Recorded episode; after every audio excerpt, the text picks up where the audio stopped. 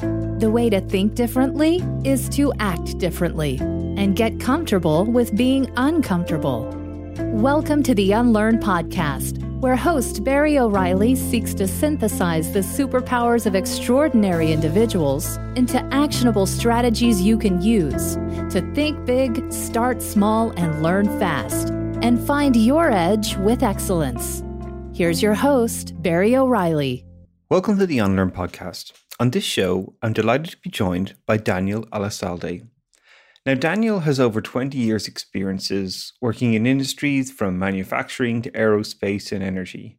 He's actually built more IoT products than anyone I know, working in small organizations, startup, and coaching, to his current role as VP and head of IoT for North American for Ericsson.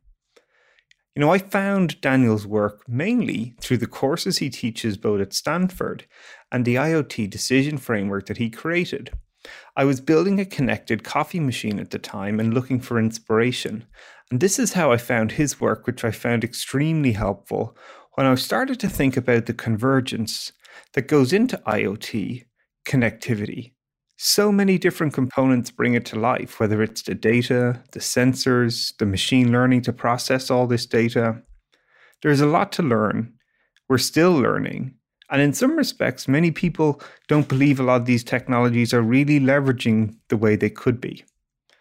So I was delighted to have Daniel on the show to ask him what he's learned along the way, way back from the early days to now. So as we get started, let's hear a little bit about what was his sort of way into this field. I always tell the joke that I've been doing IoT before it was cool.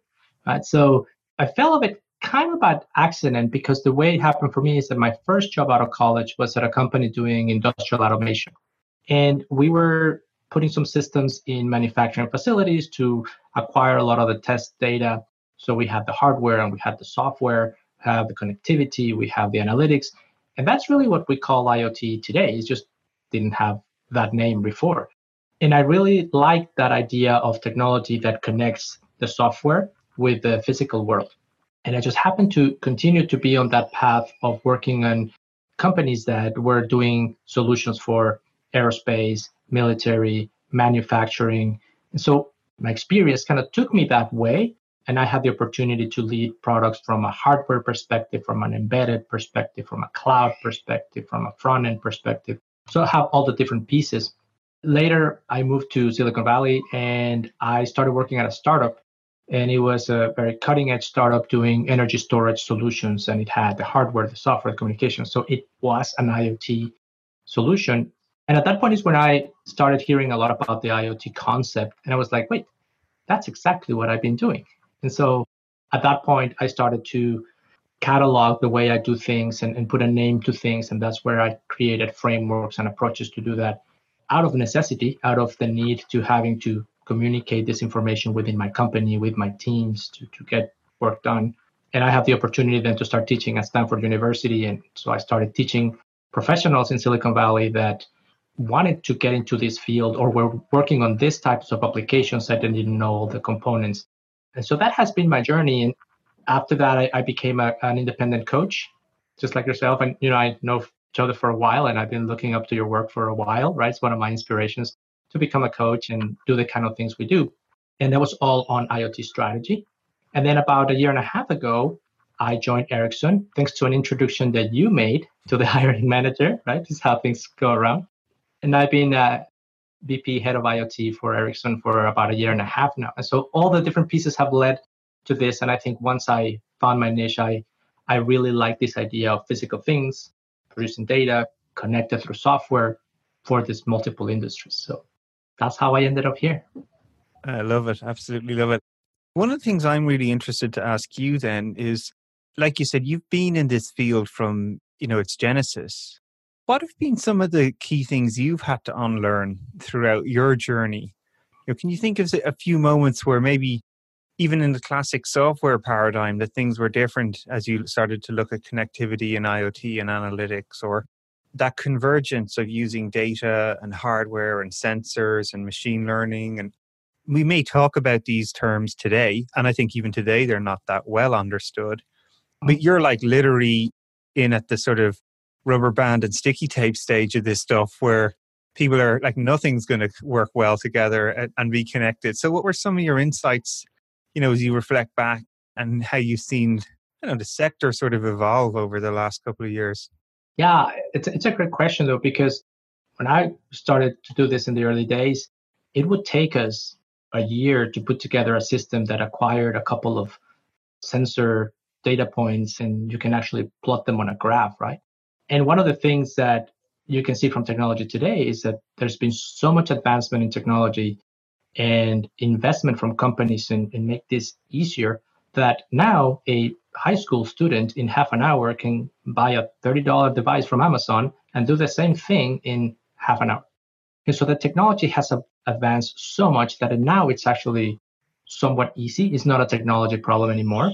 So from the unlearning perspective, it's always have to be peeling back the onion and saying, you know what, I don't need an a 50 people engineering team to do this, right? Or this should take a year. No, actually now it takes two months. And you have to adapt your product psyche to know, hey, not only what do we have to build today, but also what's coming. And in six months, it's going to be different, right? And we, we're going to talk a lot about things that are coming also that are real now, like AI and 5G. And so it's always learning what you can do today and then a year later unlearning it so that you can actually take advantage of what the technology curve is taking you, always with the focus of adding value to the customer, right?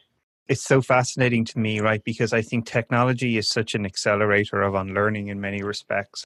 Like a lot of the methods that worked in you know classic software development paradigms now we roll forward six months and the way you leverage these exponential technologies is radically different from the way you may have built software previously i'm seeing this massively a lot at the moment working with companies especially around machine learning capabilities right you've software engineers that want to like break down problems figure out the ideal solution to get there and test it and then launch it where when you have a technology like machine learning, you're actually not working on the solution anymore. Your role is much more about describing the goals that you're trying to aim for, the values and constraints on which the system will operate within.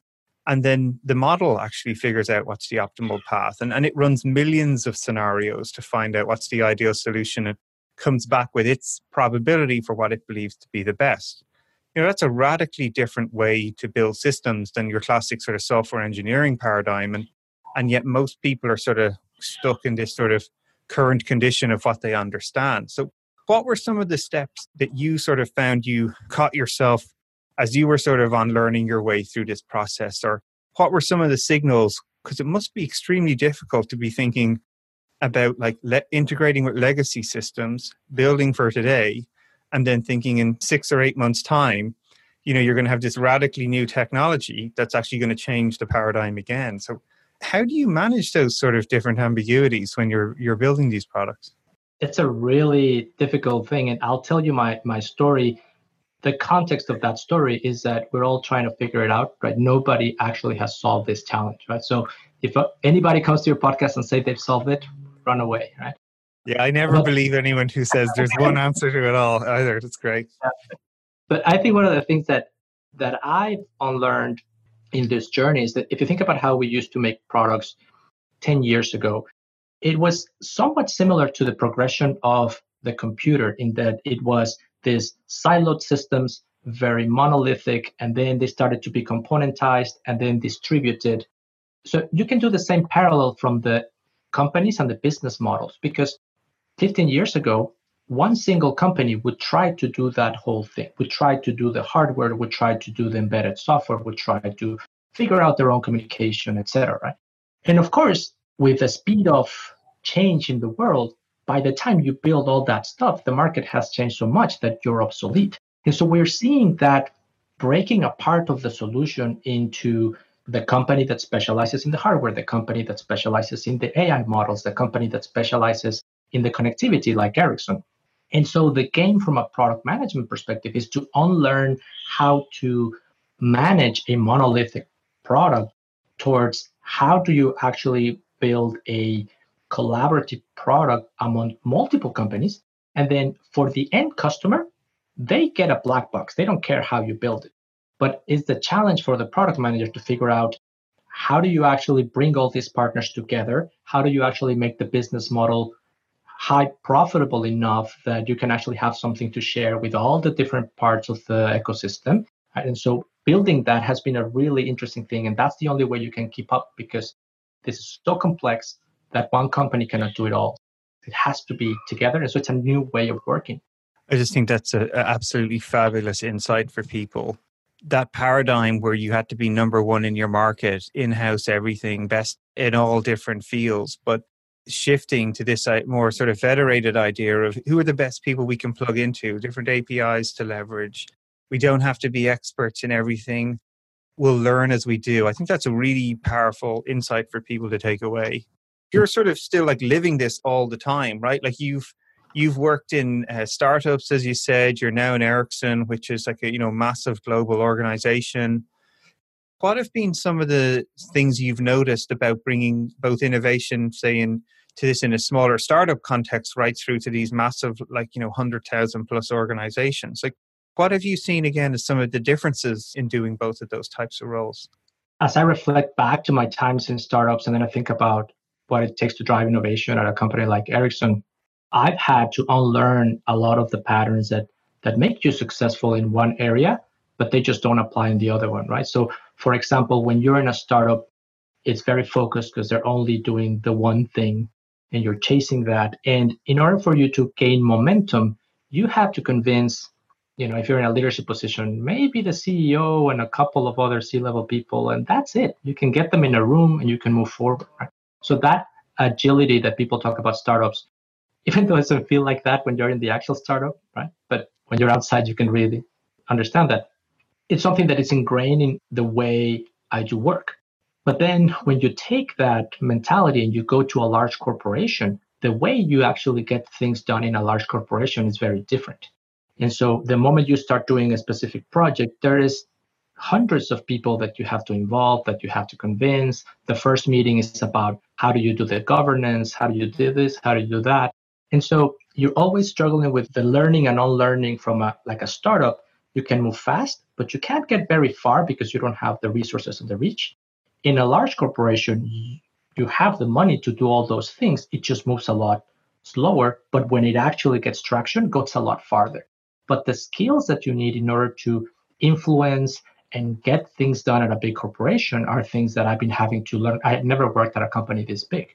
And so it's something that has been really fascinating for me for my professional growth to do these kind of things because as I was a coach in between startups and Ericsson, I advise a lot of executives on how they should be doing this.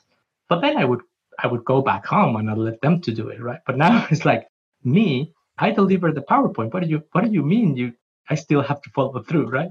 So those are the all the learnings and it's been fascinating to not fully unlearn everything, but like take the pieces that work and just try to adapt. That's great story. And as authentic as you are, like I really sharing that, you know. But it is true. It's very different to give advice versus like to lead. Actually, to put like to drive to change through. It's one of the things I often reflect on as well. That it's it's always important to be practicing what you're doing as much as what you're uh, advising other people to do because you, you work those muscles as you sort of describe and Stephanie, one of my concerns often i find is that i'm sitting there going well am i spending too much of my time giving advice and not enough time taking action? Right? It's it's mm-hmm. actually one of the reasons i like being on boards of startups or actually having side projects or with so many of these technologies we're talking about like you can't read about them and understand them. You have to build things. You have to understand the constraints of a, of a machine learning model. You have to understand that certain sensors don't work well and it's hard to gather data from them. I, this isn't stuff I think these technologies that you can read about in a book or in a blog post on Medium and have three points to be a you know IoT developer and use machine learning. Like it's just it's rubbish, you know. I think you have to earn the hard yards, which I know you have. I love what you're sharing then again about the differences about how you've both had to keep and this is what I would say about unlearning. It's not about throwing everything away. It's recognizing where you need to adapt. What skills are more important based on the context that you're in. If you knew what you knew now and on your first day, you know, uh, a year and a half ago at Ericsson, what's the one little bit of advice you would have given yourself going in? I think the biggest advice to myself, and I try to practice that all the time, is building relationships is the most important part to get things done. You could be the expert on IoT on the world, or you could be the developer the whatever. But if you can't get things done through people, that is the biggest challenge. And it's a skill to get things done in a small group of people or in a very, very large corporation like Ericsson. And so building that as a skill and learning what we've what we learned and practicing those things, the technology, all those things, they come into play as you're building your bag of tricks. But putting that focus on building those relationships and sharing your work with others so that they get to know you and they get to trust you, it's the most important thing, right? Because without that, you get nothing. It's uh, so funny that you you bring that point up. Recently on the show, we had Susan O'Malley, who's one of the senior directors at IDEO, the design firm. And that was one of the things she kept talking a lot about that was so important to their design process is showing your work and building relationships with people. So much of what they were trying to do when they're designing things is nobody knows it all. Nobody has all the answers.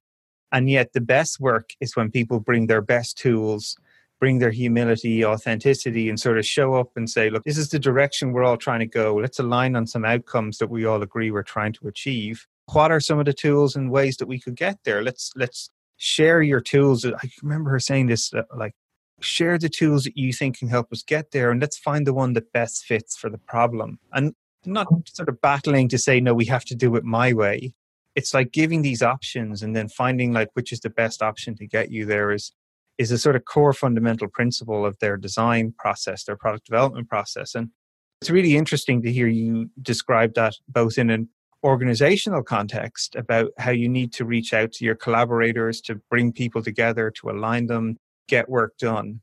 But it's so funny because I see such a parity also with what you were saying about how IoT even works. Like there's no mm-hmm one part that is going to make it work. You have to make the whole system work together. All the components have to be joined up, all the different technologies reinforcing one another to make these sort of exponential impact. So I just think it's such an interesting little parallel between both the technology idea and the people idea, and bringing everything together is actually what really drives the performance. So interesting reflection for myself just listening to you there. You know you're obviously you know working in these large organizations now not only in ericsson but also helping thousands if not hundreds of thousands of companies that you know rely on ericsson's technology to be successful in this sort of domain. What are some of the things that you've taken away or observed from that? There's a lot of learnings that i've had in, in Ericsson is a very unique company from the perspective that it is a technology leader, right? We're the leaders in cellular and 5G. And it's a very engineering driven company. And so one of the interesting things for me is to start introducing the ways that I know how to work, right, for better or worse, which is more about lean iterations, discovery, and figure out how those things, how can I help Ericsson unlearn the way we've done things for a long time, which is we're going to build something and we're going to put it out there. And if it sticks, it sticks. If it doesn't, we'll try something else. Or we're focusing on a specific technology development like 5G, well, we know that 5G is going to be purchased by the carriers and this is what it's going to be doing. So the idea of engineering first approach is very ingrained in the company. And so as I joined the company, I started working in the innovation group. I'm always looking the other way around and say, well, desirability, feasibility, viability, right? Can we get proof, evidence that customers want this? What does this really mean? What problem are we really trying to solve? And it's been a really interesting journey for me to introduce those concepts, get some buy in, get some aha moments from anywhere from entry level engineers to the topmost executives to say, wow, how did you get that insight? It's like, I just asked the customer. Wow, what a concept, right? Of course, it's a lot harder than that, of course. But that transformation of, of starting to think about, okay, can we include more discovery? Can we do things shorter term? And if they don't work, can we actually kill them? So that has been a really interesting journey for me to introduce these concepts and then for Ericsson to unlearn and kind of pick up some of these things, but for me also to understand that not one size fits all. Ericsson is considered critical infrastructure for countries. So there's some things that you have to do a certain way because otherwise communications are down and people can get hurt. So there's also a middle ground approach that I have to learn, figure out how we meet the middle ground.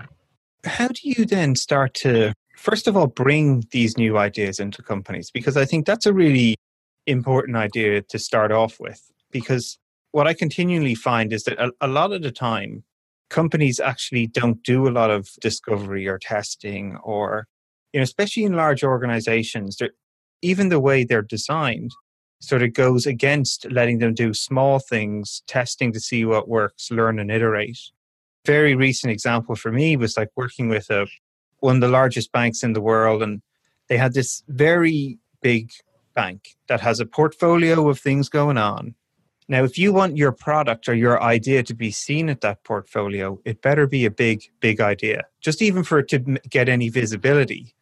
And then the danger is when you start pitching a big idea with a big business case and a big story and a big revenue number and it's going to be amazing and everyone's like standing up shouting cheering go oh we need to build this thing it's going to be amazing and then you say and we're the way we're going to start is we're going to build this tiny tiny tiny tiny tiny tiny little thing that that we would never almost show to customers and release that first and then see what works and what doesn't.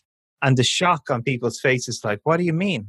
No, I want this big story you've told me, this big, huge launch, this, which again is counterintuitive that, yeah, you want the big vision, but you want to start small and learn what works and what doesn't.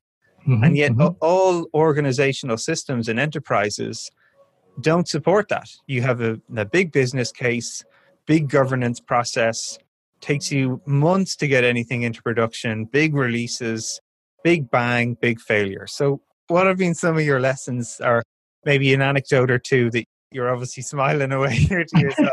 you, know, you, live this every day. You know how how have you started to introduce like some of these techniques into the company, which again yeah. are count they're counterintuitive. How have you helped people sort of learn that and, and unlearn the behavior that's maybe holding them back? Yeah, so I'll tell you an anecdote and then I'll tell you how I've tried, because I've tried a lot of different things and I'll tell you that journey. But in terms of the anecdote, I think that I agree that some companies are starting to think more about yes, we can start small and we can do this thing because we want this big vision, but we want to start with this little thing. But some of these big companies are so successful and they're big that everything's proportional. So it's like, we're going to start with this little thing. We're going to give you $10 million and 100 developers so you can try something little. And it's like, that's crazy. It's like that's more funding that most startups ever get. For the companies, it's like I found it under the sofa here, so it's okay if we lose it, right? So for me, that has been a really interesting thing to get perspective on how big companies work because yes, that amount of money for a large, large company, it's a rounding error. So I think it's interesting for us to also adapt and say what is reasonably small that could get traction, but I'm not breaking the bank, right? So I've had to calibrate those things a little bit I think one of these notions of you need enough money to do something, but not enough money that you can do nothing, right? Trying to find that little yeah. sweet spot. So, how have you started to introduce that notion of thinking big, starting small, both even in terms of funding and getting results? What have been some of the steps you've taken at Ericsson to make that happen? I can tell you the things that do not work or have not worked for me. So, I, I started with, uh, well, we need to do discovery, and you have the typical responses of, well, we already know what we want, or we already tried that, or okay. Then after I was able to convince some people with education and okay, well, let's actually start talking to some customers. Well, turns out that that's a skill that you have to have, and, and if you don't have it, then it's it's not productive. And so, okay, well, let me start by training my team and bringing in coaches and doing all these things so we can do that, right? Hiring consultancies that can help me do this work. But none of that was really resonating. And so recently we just completed this first project where we just went kind of under the radar. We did the discovery ourselves, and then we presented the results as they tie into the bigger vision that we try to do. That was so well received because people saw the value of doing discovery. They didn't see the process or they have to suffer into like do I have to fund that? Right? They just saw the result of what Discovery could do for the team. And then they say, okay, we need more of that. And I don't care how you do it. I don't care about your, your techniques or that's your that's your prerogative, but I need more of these types of results. And so from there, I was able to get more projects from other units to say, you know what, we want that kind of thing that you did for that product for these other products. And it's all lean, it's all iterations, it's prototypes, it's discovery. I just do not call it that. I just hide it in the way that Ericsson speaks and I show that result. And executives look at that, see the value. They don't care how I get there. I continue getting funding, right? So those are the different ways that I got to that point. And I'm sure every company is different, but that's what I can offer. Yeah, I, I just think that's such a powerful insight. You know, I often say unlearning leads with action, not words. And I think the way people actually unlearn is by taking action, by experiencing things. Anytime I see people leading with process as a way to sort of save the day, I think people just turn off. But when, when you lead with experience, right, like getting people to try something and they experience it for themselves, the benefits, or uh, they realize these results as you're sort of describing, that's where the mindset shift happens. Often, too many people, I think, lead with this agile is going to save us or lean startup is going to save us. But what I find with leaders is if, if you can sort of get them to, don't even tell them as you have exactly done, don't even tell them what this is. It can be it can be widget maker for like whatever you want to call it. But getting them to go through it and experience and see the benefits get that aha moment like the, the unlearning moment i think that's such a powerful way for people to frame this stuff up because i think it's one of the most important ways to introduce new ways of working. It's like just don't tell people what it is just do it. Let them see the mm-hmm. benefits. And exactly my experience would be the same as yours if they go wow this is great. What is this then tell them what the process might be, but get them hooked by actually experiencing the benefit of it.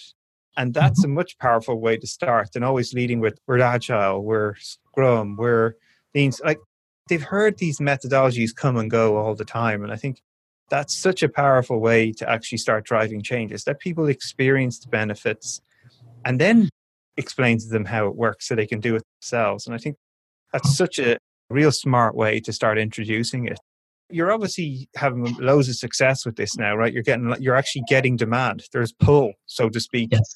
for all these right. services now. So, how are you sort of enabling? You mentioned like not every initiative inside Ericsson needs to do this. So, how, so how are you helping, like yourself, recognize like where to sort of deploy those techniques? And then when you think about the other initiatives that are maybe you know less designed or best favorable to use some of these methods, what have you found yourself sort of introducing over there? That's a good question. And I actually hadn't thought about that, but just thinking about it that right now, it gets back to one of the charters of my team, which is IoT and 5G. And the reason is because those are the emerging business areas of Ericsson. And so these types of techniques are going to help us figure out where the business is for IoT, where the growth is for IoT, and it really feels well. If I go to the R&D team that is making 5G radios, they got it figured out, right? They're the best in the world. They we already have deployments all over the world, right? So these types of techniques are not that appealing because the, the problem that I would offer to solve doesn't need solving. I think it's interesting in these emerging areas where you have this challenge of okay, now we have deployed 5G networks around the world. Now, what do we do with those networks? How can we monetize those networks? What are these new things that we can do? Well, okay, that is a perfect example to do innovation, to do lean, to do discovery, because it's all about what problems are our customers having today that we could add exponential value if they do it on top of this technology. And it's not about a technology play, it's about exponential benefits to the customer on top of our technology, right? So I think that's where just improvising right now, that's where I think this type of techniques fit in with the company, which is also humbling experience because what I do doesn't fit everywhere in the company, right? It's just I have my little niche and that's where I can add value and, and I'm going to stick to that. You know, I think that's such a great mindset to have though, right? Like who needs to be solve everybody's problem or run around and you know i think that's one of the problems that most people don't fail to recognize is where can they actually deploy their skills to the maximum? And right away what jumps out at me is that recognition. So people know engineers know how to build this fantastic hardware. That's awesome. Now we've got 5g networks. That's great. But i think bringing your skills to bear and well now we have these capabilities. What's the convergence of a customer problem with a business opportunity and leveraging technology to build something exponential, as you said. And I think that is such a powerful way to frame up this whole space for me, you know, because there's tons of technologies out there that people don't know how to leverage. You know, still, whether it's blockchain, whether it's the early days of machine learning, whether it's analytics, and yet this convergence again of IoT, which is really converging data and hardware systems and sensors and but if it's not in the service of a business problem how is it going to impact people's lives and i think recognizing that opportunity in the company about how you can help them bring these ideas to life and build products and services and solve problems that people don't really understand what these technologies can do yet. So much of the technology adoption cycle is hey, we've got blockchain, Bitcoin's around over 10 years, and everyone's still sort of scratching their head going,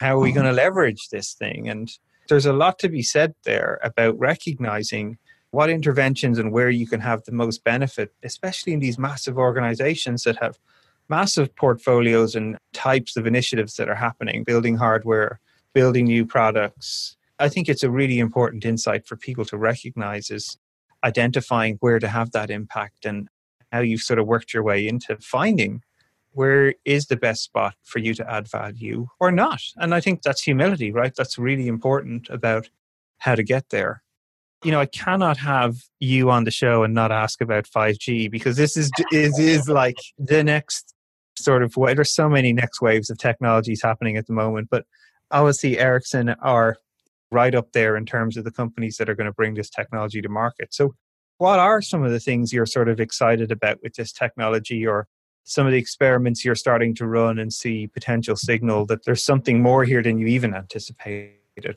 That's a really interesting question, and um, I think one of the things that we are realizing is the difference of 4G and 5G, right? 4G saw exponential growth because of the mobile phone. It sparked the mobile revolution. Now everybody has a phone.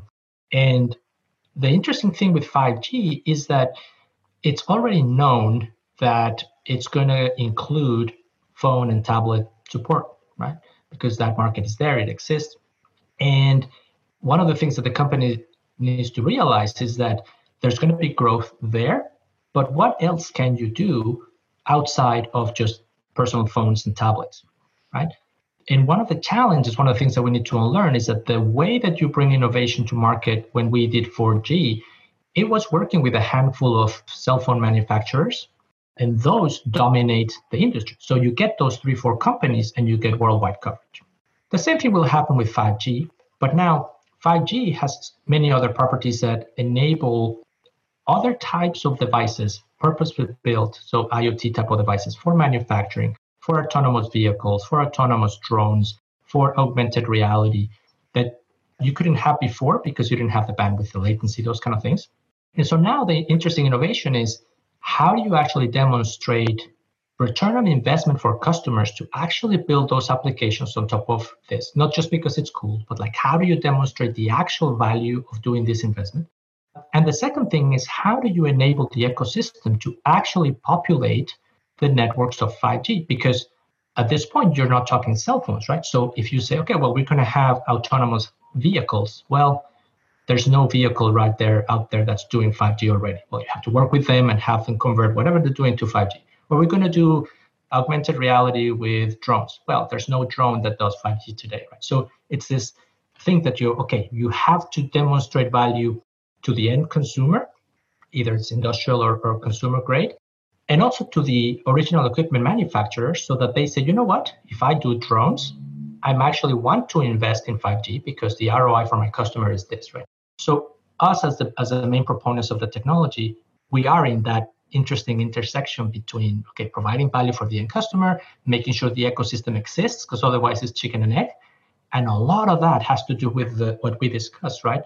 discovery, understanding the customer problems, digging down to the ROI, and the feasibility of things. Because there are things that are already in my D15 IoT Studio we thought we could do with 5G, and it's not technically possible yet. Okay, well that that was too far out. That maybe 6G, right? And so it's having that circle of innovation, that iteration of innovation, always trying to find the value for all parties involved, so that your technology gets the adoption and it skyrockets.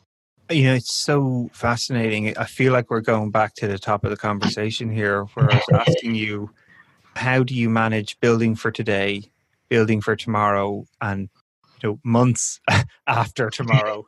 And this is really like the edge, I think, of what innovation is truly about. You do have to make some bets that the return is information, but that we made a bet to build a product that we think might work with this technology, but it's too early that's a currency. That's really valuable. I would call it return on information rather than because hmm. people tend to just lock everything down to financial numbers, which is a lagging indicator. I think when you're working right on the edge of innovation, I think the currency is information. Information to either keep investing an idea, park an idea for now, or figuring out that it's not the right idea for you to do and that's gold that's like ip that's intellectual property that you're sort of building by doing this work and i think it's so important especially as these new technologies keep coming to market is that leaders and execs start thinking like this that they have to start thinking that your capability is the knowledge that you're accumulating in your organization and making good decisions based on what you're learning and you can't learn this stuff by just sitting there reading about it. You have to do the projects. You have to make the bets to find out what will 5G work like if I'm plugging it into a Tesla and I want to see the thing run autonomously. Like we're going to have to partner with Tesla to figure that out because both of these technologies are relatively in their infancy compared to where they're going to be in 5 to 10 years time when they're maybe, you know, mode operandum in the market.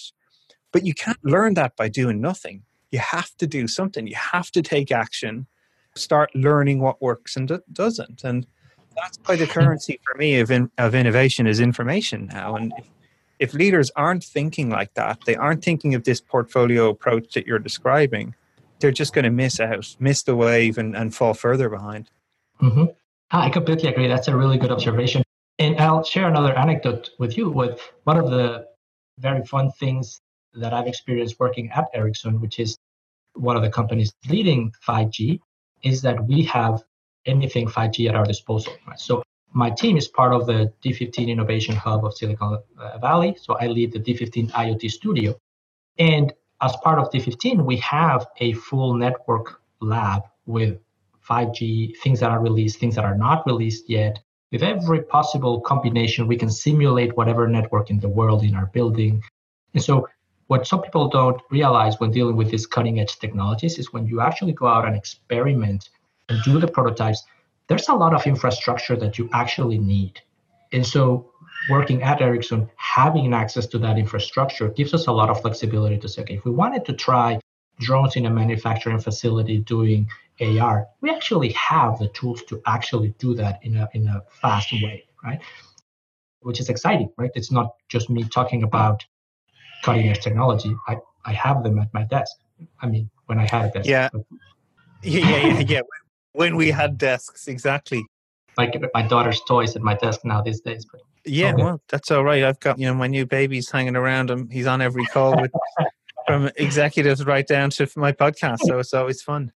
You know, but I think these are really core insights for people to really take away. I have exactly the same sort of notion with a lot of the breakthrough innovation work that I've had the privilege to be part of is you really have to start experimenting with this stuff for yourself. You have to start trying things out, figuring out what the technology capability is, what kind of customer problems it could solve, how can you tie that back to some business model that you can actually then make that virtuous sort of desirability, feasibility, and cycle start happening, right? Because if you're waiting and pausing to find out what this technology means, you're just losing ground to the organizations that are investing and finding out what the potentials are. And you know, so many initiatives I've been involved in, especially on exec campuses, like you've got these execs trialing out if I take a bit of machine learning, some analytical data, and a device and plug them together, stick them on an airplane, and then suddenly actually I can realize I can turn around the time it takes an airplane when it lands to take off again. I can shave 50% of that time off. That's gold if you're in an airline. Until they start playing with these technologies and plugging these things together, you're just not aware of the potential. And I think that's one of the huge breakthroughs I keep finding is giving people the time, the opportunity, the space, and the investment to actually go explore those frontiers and see what they could potentially mean for your business is an important part of having a good innovation portfolio. And if you're not doing that, if you're not like putting like 10, 20, 30% of your budget, whatever is important for the domain you're in, to go after and explore if these technologies mean anything to you, you're in trouble. And I would ex- absolutely be expecting like 80, 90% kill rate on most of those initiatives because if you're having a 100% success rate, you're not really actually experimenting. You're just doing innovation theater again, you know? So I think it's really important for like listeners to understand these things that you need to make the investments to learn. You should expect that most of these things fail, but you learn really fast what's the opportunity here or not and move on. When you get into that pattern and behavior, I think that's what really helps these organizations really accelerate, especially when you're working at a leading edge technologies. What are you most excited about now? Like you're you get to play with all the toys before anyone else gets to. So you're probably not allowed to tell me exactly what's uh, coming up, but maybe you can tell me some of the sort of fun things you're looking forward to in the sort of weeks, years, months ahead. Yeah, well, I, I definitely am very excited about the 5G rollouts worldwide because that kind of normalizes the playing field and now it opens the door for innovation, just like the internet right now. Everybody can build on top of the internet the, the goal is that 5G is really an innovation platform that people can build on top of. So it's not just to move data around. So I'm excited to see that percolate and be the, the new normal, right? It's going to take some time. And to be honest, sometimes I joke about these things, right? Which is I am excited to actually see the things that we've been talking about for the last 10 years now actually happening. so I think we are starting to get to that stage where, okay, the things that we said we were going to have 10 years ago, now we're at a point where we're starting to make sense of the business models. The technology is mature enough. The market is ready. The infrastructure is being deployed. Now we're starting to enter that age of faster innovation for sure. Uh, so I'm excited about that. Yeah, I'm excited to see more of the work that you're going to bring into the world uh, at Ericsson. And, you know, obviously you're continually sharing your work either with your IoT courses and so much great blogging and so forth. So first of all, thank you for doing that. But I'm also looking forward to you continue sharing that in the years ahead. All right. Thanks for being on the show, Daniel. Appreciate it. Thank you so much, Barry. It's been an honor. Always great talking to you. Thank you for the opportunity.